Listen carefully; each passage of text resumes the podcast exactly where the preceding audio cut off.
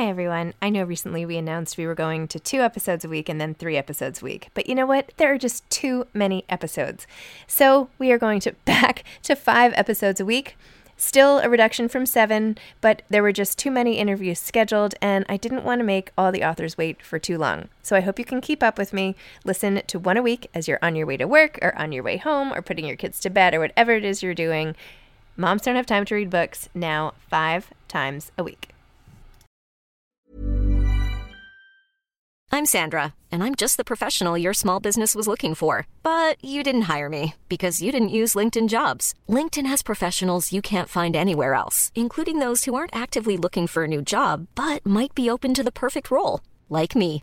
In a given month, over 70% of LinkedIn users don't visit other leading job sites. So if you're not looking on LinkedIn, you'll miss out on great candidates like Sandra. Start hiring professionals like a professional. Post your free job on linkedin.com/people today. Hey there, it's Michele Norris. I'm host of a podcast called Your Mama's Kitchen. When I travel, I'm usually looking for a way to find a taste of home when I'm not at home. And one of the things I love to do when I am at home is entertain. And Airbnb allows me to do that. When I was in California recently, I rented a house that had a great kitchen. And when we were sitting around the table, we're all thinking, we're in someone else's house. Someone could be in all of our homes as well. If you have a home, but you're not always at home, you have an Airbnb. Your home might be worth more than you think. Find out how much at airbnb.com/slash host. Ready to pop the question? The jewelers at BlueNile.com have got sparkle down to a science with beautiful lab grown diamonds worthy of your most brilliant moments. Their lab grown diamonds are independently graded and guaranteed identical to natural diamonds, and they're ready to ship to your door. Go to BlueNile.com and use promo code LISTEN to get $50 off your purchase of $500 or more. That's code LISTEN at BlueNile.com for $50 off. BlueNile.com code LISTEN.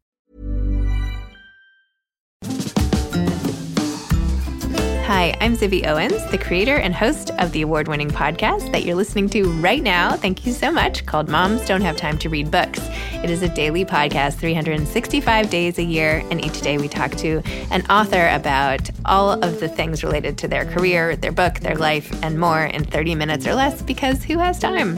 I am now an author myself, although I wasn't when I started this podcast. And you can get my new memoir, Bookends, a memoir of love, loss, and literature, wherever books are sold starting July 1st. And my children's book, Princess Charming. You can learn more about me at zibbyowens.com. But really, you're here to learn more about the authors, and that is what we're going to do. Also, be sure to check out all the other podcasts in the Zcast Podcast Network. You can learn more at zcastnetwork.com and definitely check out those shows as well.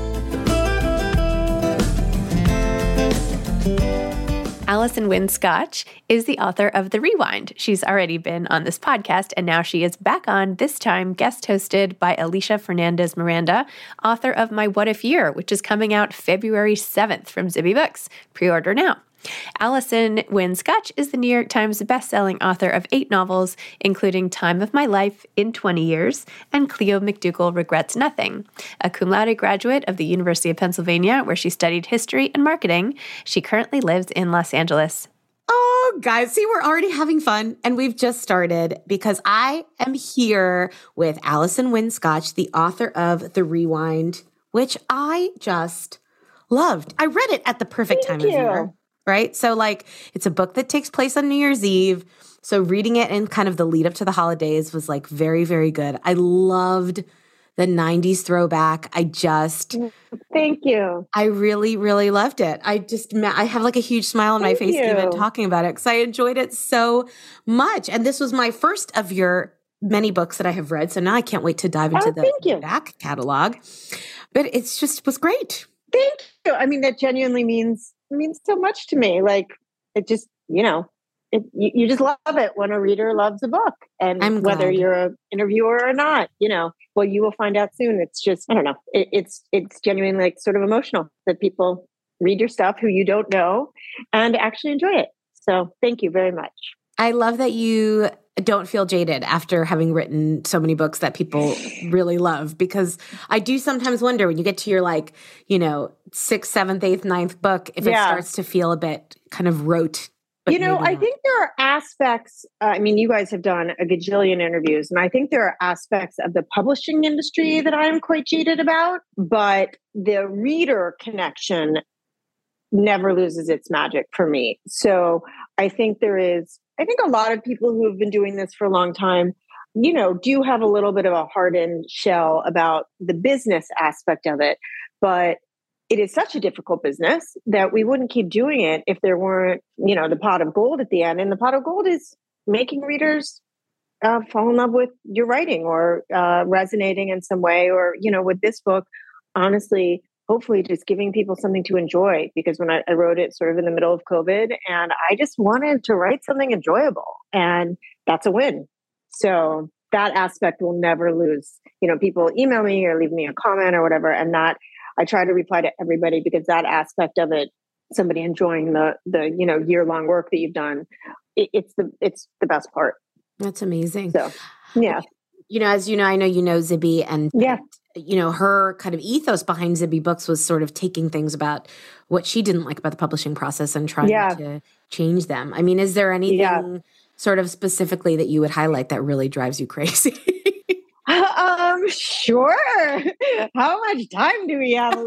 no, the one thing that I find very difficult, and look, I have been, my first book came out, uh, I honestly can't remember.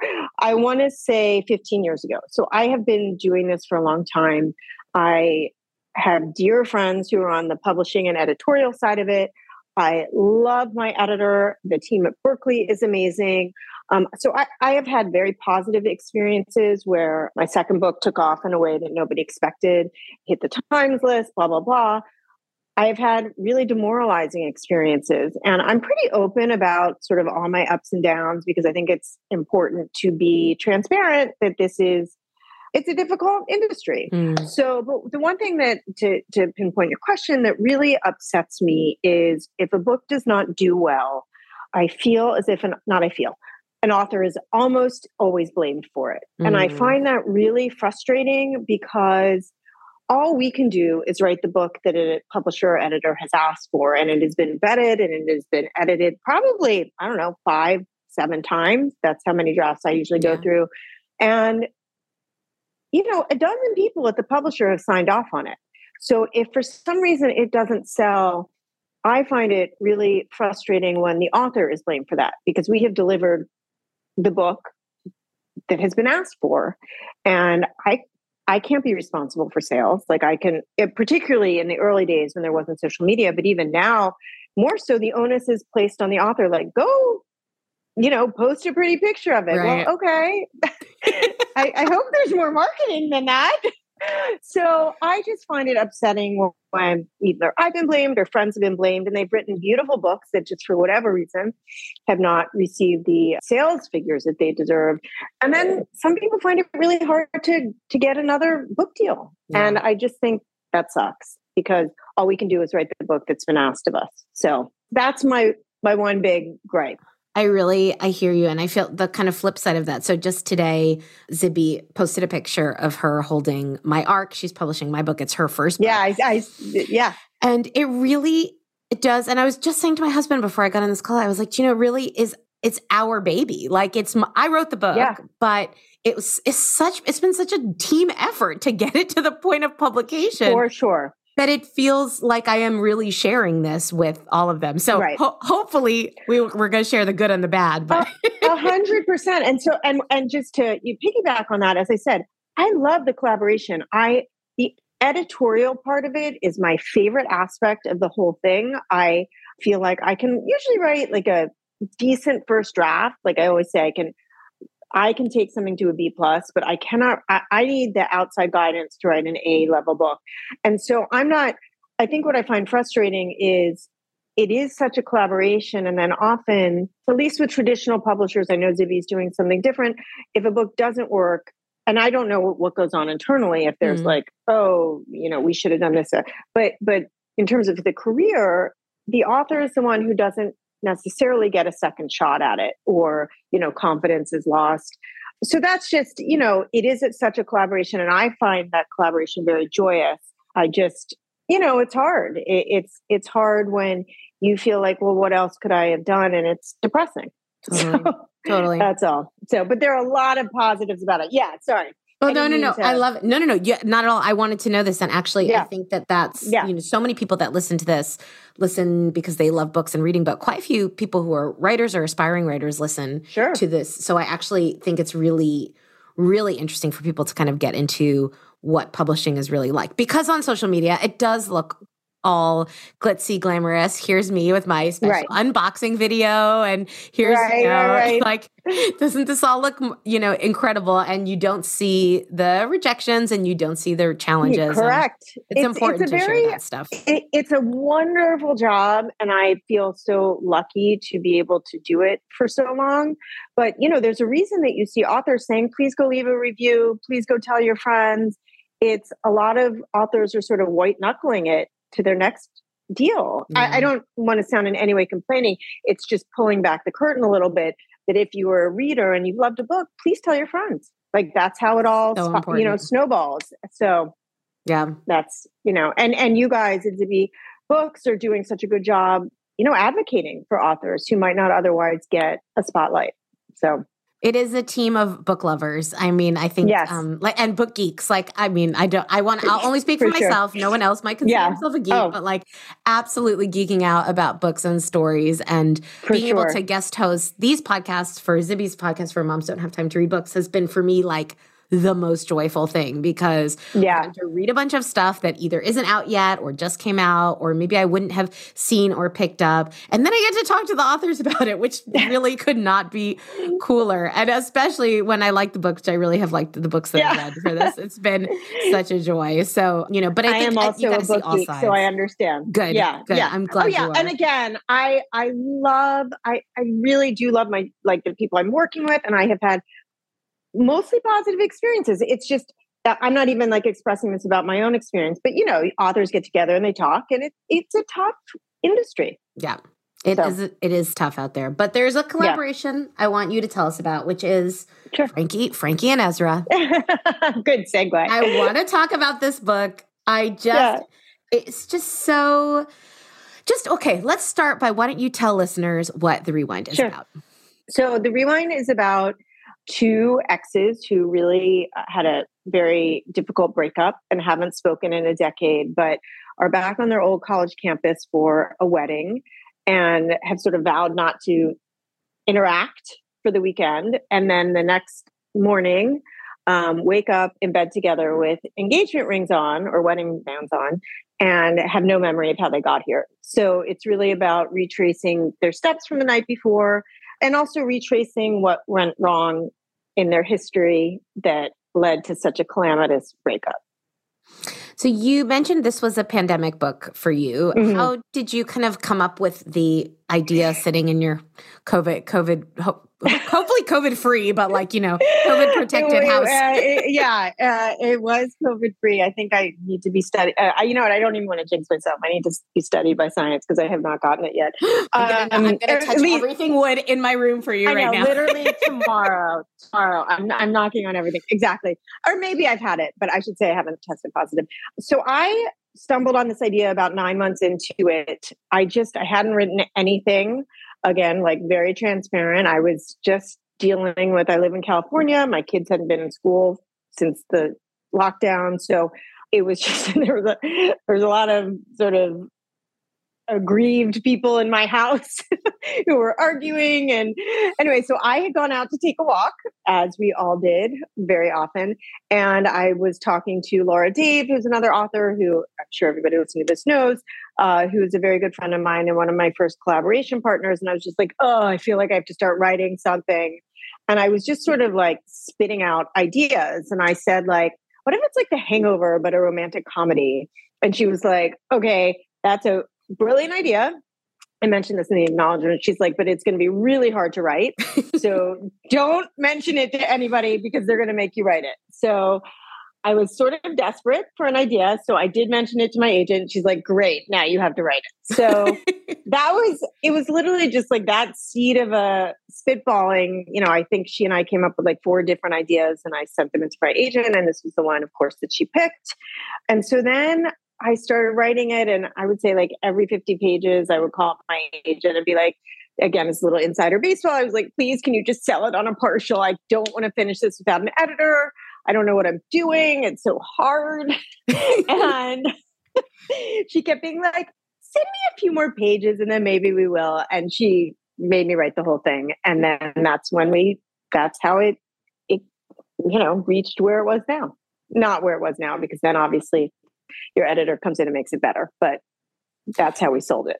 I'm like kind of amazed actually that you wrote it in pieces because of the structure of the story and the kind of working backwards bit. You would think that you would have had it all planned out. What was your process like for this book? Yeah, it was that's a great question and that is what made it so hard that I am a pantser, so I do not outline. I just start on page 1 and I go. I did outline for one book and I found it really really difficult. I just like to sort of see where the characters go, problems in their way and see how they would react to them. So that is what made it so difficult was that I didn't I, I knew how it was going to end, but I did not know how they were going to get there. And I just had to, like the characters, stumble along the way to figure out where they were going. And so, you know, it was really difficult. And I was juggling three different timelines. I was juggling the day that they woke up, I was juggling the night before, and then I was juggling their history from a mm-hmm. decade ago. So it was just really arduous. I mean, that's which is why I kept calling my agent and being like, I can't write this. I want you to sell it, but I can't write it, which is not what your agent wants to hear. So, I, yeah, it just my life harder for myself by not outlining, but I just had such a difficult experience with that book where I did that I just I don't know. I always manage to get to the other side. I'm working on a book now that is I'm like on my fifth draft of it and it's almost good, but it's not quite good. and if I had outlined it, it probably would have been better, but this is just my process. Like every time I'm like, oh, why am I doing this? like, can I go? I actually, when I, I did a signing at an independent bookstore and I was like, and, and Zibby listeners will know that she's opening up her own store here in LA. And I was like, I think I came home and was like, I think I just want to work at a bookstore. like that just sounds so much so enjoyable. So maybe in my next in my next career. I think is yeah. it like is it like having a kid that once you finished it, you forget how horrible it was? A hundred, a hundred percent. A hundred percent. Or it's like raising kids. Like you're like, oh, the toddler. I have two teenagers. It's the toddler phase sounds so delightful. Oh I know. I know, right? Listeners are like, what is wrong with you? But I have two teenagers. So, you know, that's exactly what it is. That's so, so funny. Now, where were you yeah. on Y2K on the eve of the millennium? What were you doing? So I was actually, I had gone through a breakup and I figured we would spend our time that evening together, but we didn't. So my brother, I don't know if he had gone through a breakup. I can't remember, but anyway, he was like, I'm going to Cabo and I have a free room for you to stay in. So yes. I went down to Cabo with him. I know, my, my older brother. So that I was there, but I didn't really buy into I was a little like Frankie. I didn't buy into any of that Y2K stuff. I thought it was absurd. It was an early night. Like I remember some of the people we were on the trip with went out and I'm not a big like New Year's Eve person. I don't know if, if you are, but yeah so that's where that's where i was probably just very sad and mourning my breakup that that in hindsight like many listeners i'm sure i was like oh my god thank god that i didn't end up with that person but yeah so that's where were Cabo. you? Do you remember? Good place to say. I was. I was. Yeah, I was in Cabo. Yeah, I was. So my my I used to spend all my New Year's in Miami with my family, which is where I grew up, and my uncle still hosts a really big New Year's Eve party. But I think we skipped it that year I have a vague memory of being in the back of someone's Jeep with my best friend and her sister. and Tyson Beckford, the male model, was oh, like yeah. riding behind yeah. us. We were like on Ocean Drive. That's such a or, Miami you know, on Collins. story. It's such a Miami story. and he was like on this Beckford motorbike behind us, and yeah. we were like trying to get his attention. So that is a very so I know Y2K Miami story. I love it. I'm like thinking about that now. I'm like, oh my God, that's like such a cliche. You know, Miami is a great right. place to yeah. be for the New Year's. Like Cabo, it's warm and sunny. So exactly. but now we celebrate Hogmanay, which is Scottish New Year. And we usually oh. do it. We, the past few years we've been on the Isle of Skye. Uh, it's very cold and like fires and lots of whiskey and yeah. Uh, lots of traditions. Like you have to listen to the bells ring at midnight and then you have to have a tall, dark stranger darken your doorstep and you have to offer them whiskey. And that's like your good luck for the new year. But also, my family is uh, Cuban and that sounds amazing. Family is Venezuelan, so you're also supposed to like run around the street with a suitcase. I don't know. We've got like six thousand traditions, and you have to eat twelve grapes. So there's a lot to do on New Year's Eve. Actually, as we're pretty busy that day. While drinking whiskey, I love. It sounds yeah. like a lot of stuff to get done. So but, it's uh, definitely a lot. Cake great. and whiskey. Yeah. Hey, I'm Ryan Reynolds. At Mint Mobile, we like to do the opposite of what big wireless does. They charge you a lot.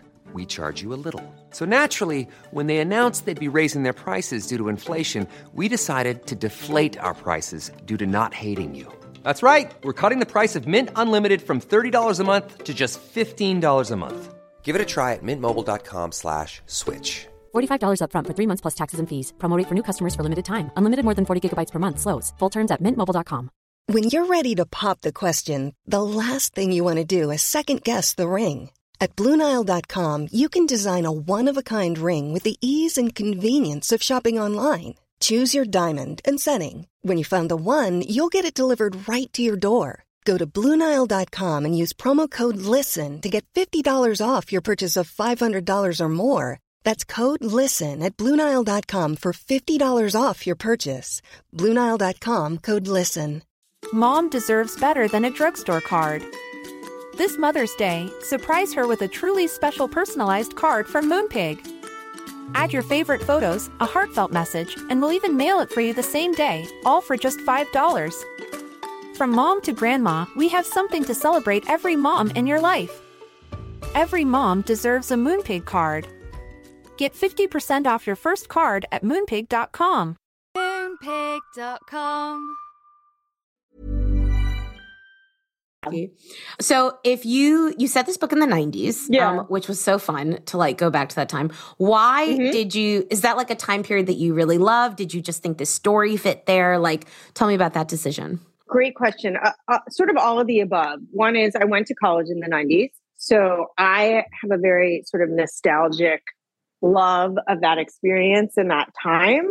Part of it is just that time in your sort of early 20s where anything feels possible and you feel a little bit invincible even if you're miserable or whatever like it's just like the whole world is wide open.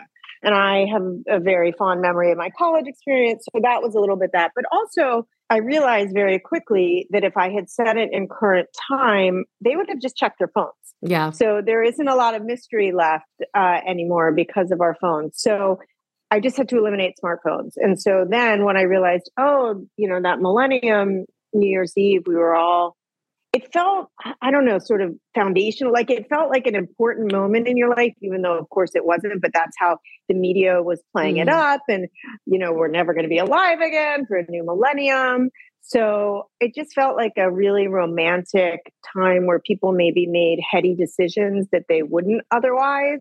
So, yeah, so it, it worked out that that happened to coincide with the no smartphone decision. And I mean, the music and the fashion, it was just, it was super fun. It was so it was so great to read, and I just kept thinking of Frankie with her Walkman, like going around with her Walkman. Yes. and I just love that that image. Yeah, with like the yellow headphones. I mean, remember we carried those clunky things around, and yeah. then uh, transitioned to CDs, which we thought were like so high tech, and yeah, you know, the and the the clothes and the Doc Martens and I have a teenage daughter who dresses exactly like I dressed in college now. And it's, it's weird, right? what is happening? like, yeah. So it was really, it was very fun to revisit. So, and in the middle of COVID, that brought me a lot of joy. Yeah. I went Yeah. into um, Reformation, which is a store I really like, even though I'm like way too old to be shopping there. And I, no, I like not. I walked into a store short. It was this was like right before lockdown. Actually, it was in March 2020, and I was like, I I actually owned these clothes. I'm not gonna buy them again. I already owned them once, so uh, there's Yeah. no way I can buy. And it was terrifying actually because I was like, how have I become so old that my clothes have come back around and they're Oh, yeah. now? I It's really weird. regret my daughter's about my same size. I really regret getting rid of all that stuff. You know, they're wearing like the massive baggy jeans, and some of it is like acid washed, which is even more horrifying, and like little tank tops or massively oversized hoodies. And, you know, they go to Urban Outfitters, which we had on my college campus. And I mean, Reformation, same, same thing. So, yeah, it was fun to write, and it is wild to watch your kids make the same fashion mistakes that you did. oh, it really comes Um, around. Now, I was browsing. Yeah, it really does. I was browsing your Instagram and I came across Adopt a Library, which is something you've been doing. And I was wondering if you could tell us a little bit about that. Sure. Yeah. Thank you for asking that. So, over the summer, I was contacted by a librarian in Alabama. I sometimes mistakenly say Arkansas, but it's Alabama.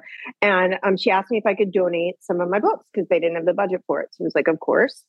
You know, I'll send you a full box. And I said, Could I also send you, as you know, I a lot of authors get free books all the Mhm. time. It's one of the perks. And I said, you know, I have a whole bunch of other books I'd be happy to send down. And she willingly took them. So then I was like, well, why aren't we all sent? You know, so many uh, authors or readers are in a fortunate position of having full bookshelves of either books that we've read once and set aside or books we've never read. You know, how about if I try to do this for other places? So I put a call out both for readers and authors and librarians. And it turned out that a lot of people wanted to do it. So we ended up sending about 2,000 books to various Wow. libraries and schools. I should say a lot of schools are in dire straits. So that was sort of the start of it. And then I have a friend who runs Lids, that hat company, and they have mm-hmm. a foundation. And so they reached out and were like, you know, we'd actually like to give some grants to these libraries. So I just compiled a list of 10 public libraries and they're sending them all a thousand dollars. And we're hoping that it can sort of be an ongoing thing. So, you know, I feel like I was really lucky either as a child, I mean, as a child to have books come into my life. My mom was a teacher. Um, and I think it really shaped my worldview. And Mhm. so to be able to help communities that maybe don't have the same funding or households that don't have the same access, it's really gratifying. You know, I would literally, I said to my husband, like, talk about the theme of if there's something else I wanted to do. I was like, I would just like to help libraries for the rest of my life. Like, it's so, I think that if you are in a position where you just have books coming in, or you can just go into an independent bookstore and pay money for whatever you want or shop on Amazon, yeah. you don't realize that not everybody has that access. So to be able to do that was was and is really it's one of the most enjoyable things I've done recently. So I, I think it's awesome. Is there a way for people to get involved locally? Like, is this something you recommend people can do at their own library and stuff like that? Absolutely. Well, so what people may not know is most public libraries or even schools, particularly underfunded schools, public schools, accept donations. And if they get, you know, they, they I will say they prefer sort of very good condition books. Like Mhm. don't pull out your books that you've had for 30 years and are like yellowing and dusty. And they it's one less budget, you know, thing that they have to allocate for for their budget. And I actually do have a big spreadsheet if people want to find me on Instagram of schools or public libraries that have specifically requested. They told me what they're looking for, you know, whether it's YA, middle grade, LBGTQ types of things that they're in need of. So I think I will probably start that drive again, like in the spring. Mhm. So we'll I'll do a whole nother push for book donations, but it's super easy. You just I, you can send them media mail, so it's like very inexpensive. I really wanted to keep costs low for people who were donating. You just put them in a box and you take them to the post office. And I sent like 25 books off to the library in Alabama for like $11. And that's like, you know, several hundred dollars worth of books that they don't either have the budget for or that they don't have to pay for now. So, I love it. you know, so easy. Yeah. It's really amazing. I did not, I don't think I, did we, I, I can't remember if we had a lot of new books when I was a kid. I don't think so, but I would go to the library all the Yeah. time. And that was just where I found my love for reading. And it was such an amazing place. And so I just love this idea. I thought it was so cool that you started Oh, that. thank you. I mean, you know, hats off to the librarian who took a chance to email me and say, "Can you send in your books?" And you know, very appreciative of Lids Foundation, who was like, "We really looked for libraries and communities that are probably not getting a lot of funding, where a thousand dollars can make a big impact." And a lot of these towns or small cities, you know, that's like the resource. Like people go there, as you said, like after school or you know on their weekends. So we're hoping to, you know, make those communities, uh, sort of those libraries and those communities, a beacon for them. So That's awesome. Well, I'm- I'm very- I'm- yeah. open for the next drive. Yeah, thank you. Yeah, it's very exciting. So, what are you reading right now?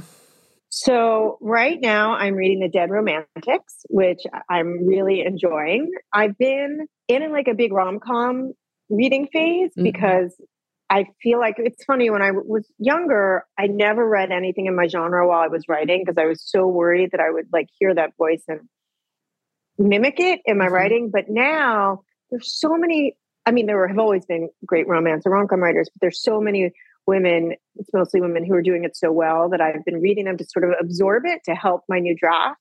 So I'm really liking the Dead Romantics. I loved Funny You Should Ask by Elissa Sussman. I love the Spanish Love Experiment. No, the Spanish Love Deception. Mhm. So it's funny, I read on my Kindle, so I like inhale them and then I sort of forget what was on there. I just listened to Rob Delaney's book, A Heart That Works Oh, yeah. which I thought was wonderful. And I would encourage people, I really enjoyed listening to it. I think people will maybe be hesitant to read it because it is about the death of his son, Mhm. but I didn't find it sad. I found it, it was like really written out of love. So, and I, he's so, he's funny. And I don't know, I just thought it was a very, like it sheds light on humanity. So I would really Yeah. recommend that as well. So, And so you said you're working on a book. What's up next for you? What's kind of your uh, on your Yeah, so I have 2023 a book. agenda? I have a book that is supposed to come out around this time next year. I don't know if they've finalized the date for it.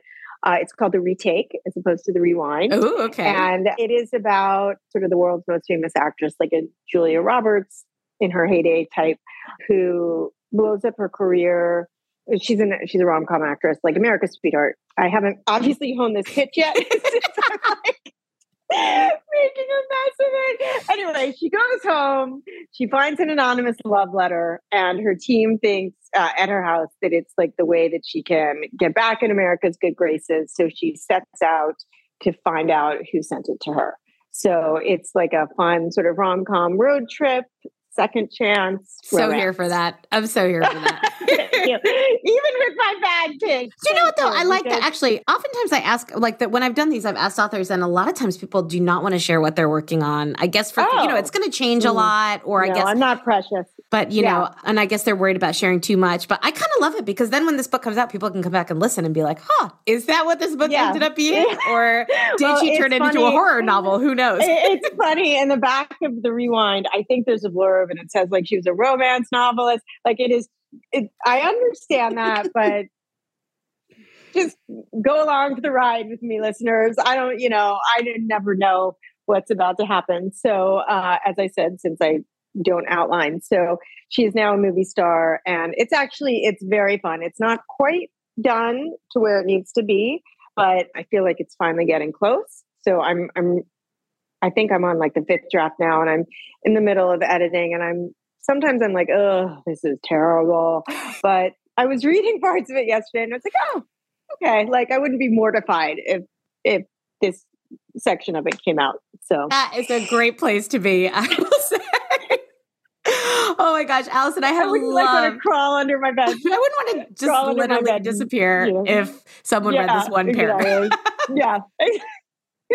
well, you know, you're an author. I, oh, I know. And you never know how you're going to feel reading that iteration of it. Sometimes you're like, this is amazing. I'm so awesome. And sometimes you're like, this is the biggest pile of dog poop ever. Yeah. So I had all the yeah. I had all the emotions. I have all the emotions all the time. um, exactly. This has been the most fun chat. I feel like it's New Year's Eve and we've like had a party. We always end this, as you know, with advice to aspiring writers. So, mm-hmm. what um, beautiful pearls of wisdom do you have to share with the Moms Don't Have Time to Read Books listeners today? It's funny. I probably shared the same time, uh, same advice the last time I did this, but I have a few, and I think my top two are revise one or two more times than you think the stomach for, because having been a writer who thought her first book was done and uh, it didn't sell, a book that you think is done is very often not done.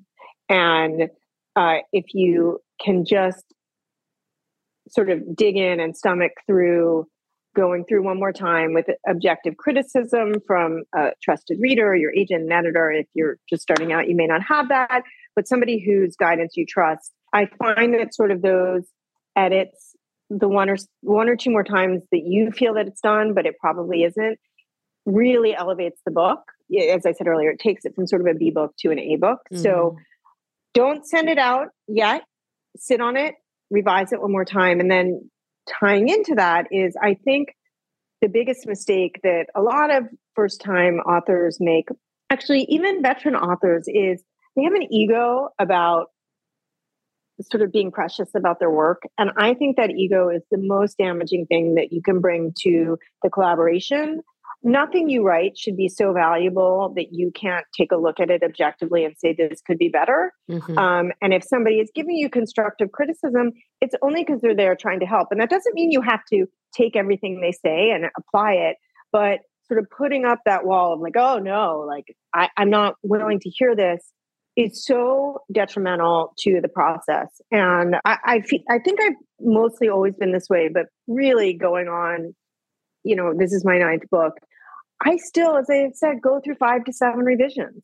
And if I were sort of proprietary about what I was willing to look at and examine and make better, books wouldn't be as good. Which isn't to say everybody loves the books, etc. But I just think putting having an ego in this process is it's just not good for the work. So try to not take things personally. You know, from from people from people advice. who are rooting for you. Like if somebody tags you in a really nasty review, you can take that personally. but um, yeah, exactly. But from the people who are working to help you, don't take things personally. So that is like exactly the advice I needed to hear at this exact moment in time. Oh, so I am very grateful. I feel that. like everybody probably says that, and no, I, I feel like that's I don't know if that's the common. I I, I don't know.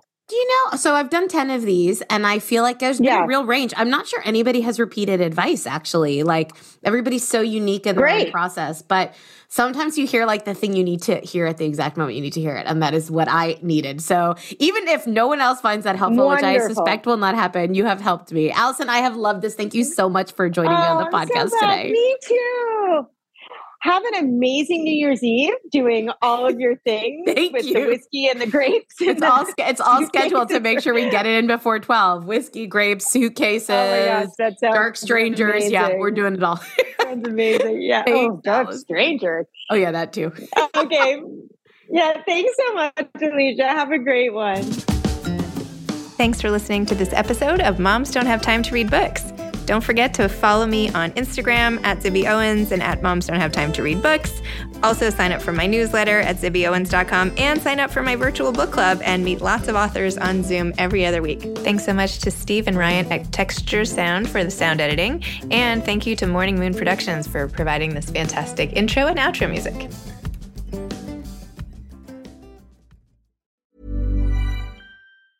Mom deserves the best, and there's no better place to shop for Mother's Day than Whole Foods Market. They're your destination for unbeatable savings, from premium gifts to show-stopping flowers and irresistible desserts. Start by saving 33% with Prime on all body care and candles. Then get a 15-stem bunch of tulips for just $9.99 each with Prime. Round out Mom's menu with festive rosé, irresistible berry chantilly cake, and more special treats. Come celebrate Mother's Day at Whole Foods Market. Hi, I'm Daniel, founder of Pretty Litter. Did you know cats tend to hide symptoms of sickness and pain? I learned this the hard way after losing my cat, Gingy. So I created Pretty Litter, a health monitoring litter that helps detect early signs of illness by changing colors, saving you money and potentially your cat's life. Pretty Litter is veterinarian developed, and it's the easiest way to keep tabs on your fur baby's health right at home. Go to prettylitter.com and use code ACAST for 20% off your first order and a free cat toy. Terms and conditions apply. See site for details.